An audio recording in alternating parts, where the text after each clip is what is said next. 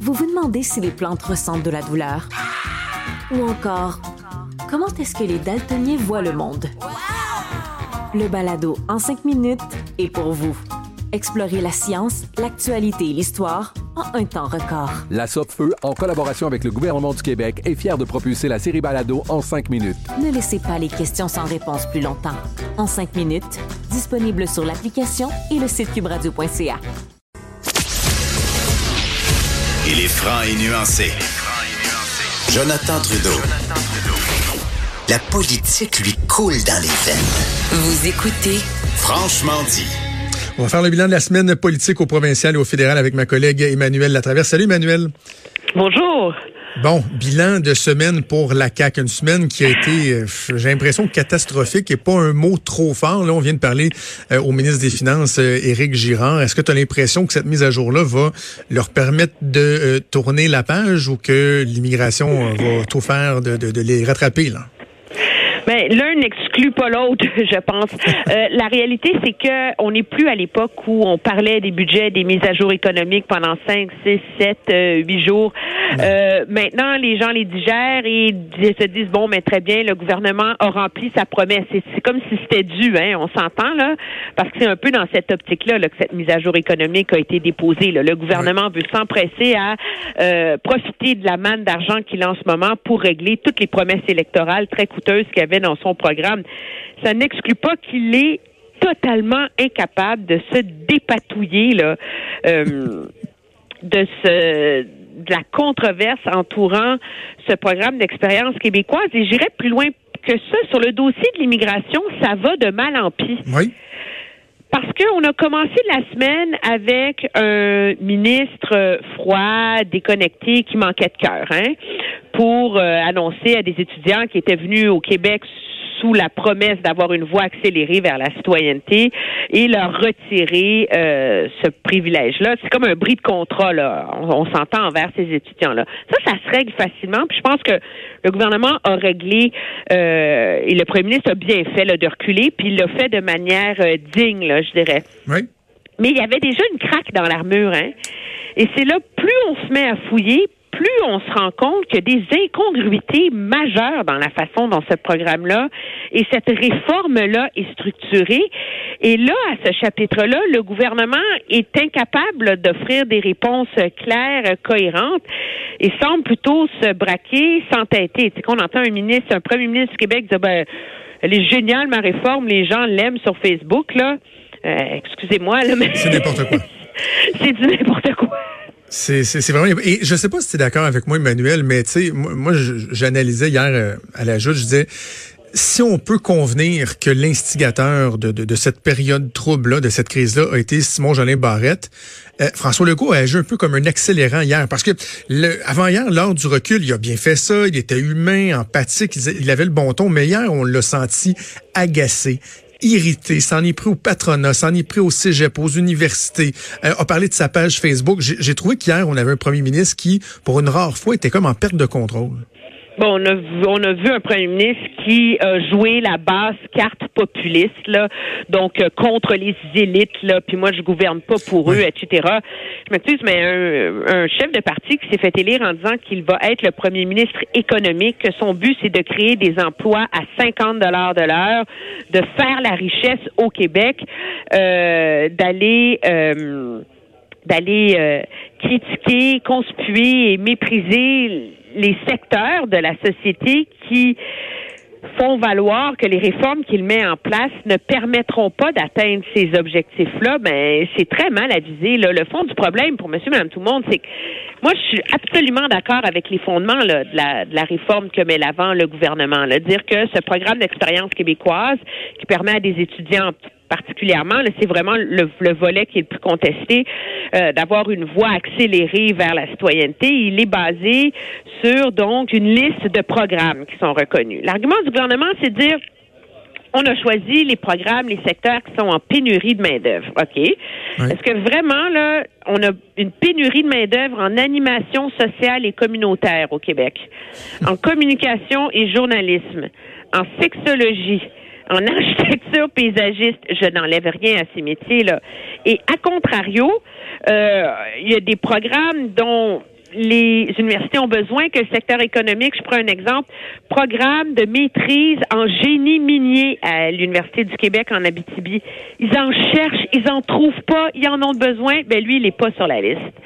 Et après ça, les seuls doctorats, objectivement, qu'il y a, c'est à part la, la médecine puis la psycho, il euh, y a rien. Mais je m'excuse, là. Euh, l'économie de demain, c'est l'économie du savoir, c'est l'économie... Euh, C'est, euh, c'est, c'est, c'est le monde de pointe, c'est les gens hyper oui. éduqués dans des trucs hyper spécialisés. C'est pas vrai que c'est en faisant venir tout simplement des gens qui ont des diplômes d'études secondaires techniques et, euh, et des D E C en... qu'on va réussir à, à créer cette richesse-là au Québec, là. Euh, pour terminer sur la C A Q, là, qu'est-ce que tu entrevois pour pour la suite, là? Parce que bon, on, euh, c'est assez évident que ça va revenir. Est-ce que est-ce que tu penses que le gouvernement n'aura pas le choix d'apporter des, des modifications, de, de reculer sur certains points, parce que là, il a l'air à vouloir s'entêter là sur cet aspect-là, sur ces aspects-là. Mais moi, ce qui me laisse perplexe, c'est qu'on avait vu pendant la campagne électorale que Monsieur Legault était très bon dans les principes, mais pas toujours dans les détails, hein? Surtout sur la question de l'immigration, on a l'impression qu'il se retrouve dans la même situation.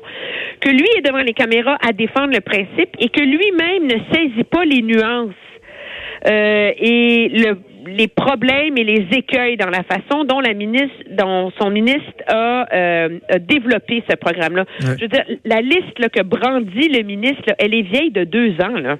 Ouais. Il ne faut pas nous faire à croire que ça répond à la pénurie de main-d'œuvre qui a lieu en ce moment, là. Alors, de deux choses l'une, soit le premier ministre va profiter d'une petite pause, là, là ça tombe bien, pas de travaux à l'Assemblée nationale, et envoyer un signal là, la semaine prochaine pour faire baisser la température et renvoyer son ministre à la table à dessin, ou il va s'entêter. Moi, je pense que monsieur... Euh, Monsieur Legault veut créer de la richesse au Québec, veut régler ce problème-là, mais il est clairement coincé entre deux pôles, le pôle économique et le pôle idéologique nationaliste de son parti. Et là, politiquement, là, ça frôle la quadrature du cercle là, pour lui d'être capable de réconcilier les deux. On va aller faire un tour euh, du côté fédéral. Bon, c'était une semaine importante pour Andrew Scheer. Il devait faire face à son caucus pour la première fois. Et là, euh, assez particulier. À peine avait-il réussi à se garder la tête en dehors de l'eau qui s'est comme rajouté quelques cailloux de plus dans son soulier sur une question par rapport à l'homosexualité. Tu as écrit un texte, un blog sur T V A Nouvelle, « L'homosexualité, un péché, vraiment ». Et tu te questionnes à savoir là-dedans si Andrew Scheer n'est pas carrément plus catholique que le pape. Oui, je faisais ça un peu à la blague, mais euh, monsieur Scheer, donc, à la sortie de son caucus, il faut savoir, là, ça a duré sept heures et ça brassait. D'après ce qu'on en sait, là, tout a été dit. Toutes les critiques, tu sais, les gens ont eu le courage de se lever, de dire la vérité, de dire leur, ces quatre vérités à leur chef. Il l'a pris, il a encaissé, tout est là. Et là, il sort de son caucus. C'est les premières questions qui se font poser, c'est là-dessus, là. C'est, est-ce que vous devez changer votre approche sur le conservatisme social? Est-ce que c'est ça qui vous a nuit? Qu'est-ce que vous allez faire de différent? Et il s'en tient toujours à ses mêmes lignes, et cetera, jusqu'à ce qu'une journaliste lui demande, est-ce que le, l'homosexualité est un péché? Et là, vraiment, là, pour le bénéfice de nos auditeurs, je vais lire la réponse. Nous avons, euh, nous avons expliqué clairement pendant la campagne que notre parti est inclusif et croit dans l'égalité des droits de tous les Canadiens. Bon, mais ouf, on est soulagés, hein, on s'entend? Je veux dire, c'est le strict minimum. Puis après ça, mon opinion personnelle, c'est que je respecte les droits de tous les Canadiens. Ouf! Et mon engagement personnel, c'est, c'est de me battre pour les droits des Canadiens, incluant les membres de la communauté L G B T. Je m'excuse, mais le monsieur Scheer, il s'en sortira pas à ce rythme-là. Là. Puis, je suis d'accord, c'est vrai que c'est injuste de lui poser, de le triturer, lui, sur sa foi, alors qu'on triture pas les autres, là, OK? Mais la réalité, c'est que personne dans l'électorat de crainte sur si Justin Trudeau ou Jagmeet Singh va amener un recul dans l'avancement des droits des gays, euh, de l'avortement, ou et cetera là. Et il y a un point d'interrogation. Les résultats de l'élection l'ont confirmé. Monsieur Scheer, là, je, je lui prête pas de dire ouvertement que l'homosexualité est un péché, mais il est même pas capable d'en parler. Ouais. Alors, à partir du moment où il est même pas capable d'en parler et de dire non, c'est pas un péché, ben, je veux dire, il, l'impression avec laquelle on, on reste, c'est qu'il continue à avoir un malaise basé sur sa foi et que oui, ça pose problème. Puis là, justement, moi, je suis de bonne foi comme journaliste. j'ai appelé des tantes, plein de monde là, que je connais qui sont vraiment des catholiques croyants, aucun de, qui vont à la messe, tu sais, aucun d'entre eux croyait que l'homosexualité est un péché. Puis même le pape a trouvé des façons de dire, tu sais, si quelqu'un est au sein de l'Église romaine et croit en la foi du Seigneur, qui suis-je pour le juger?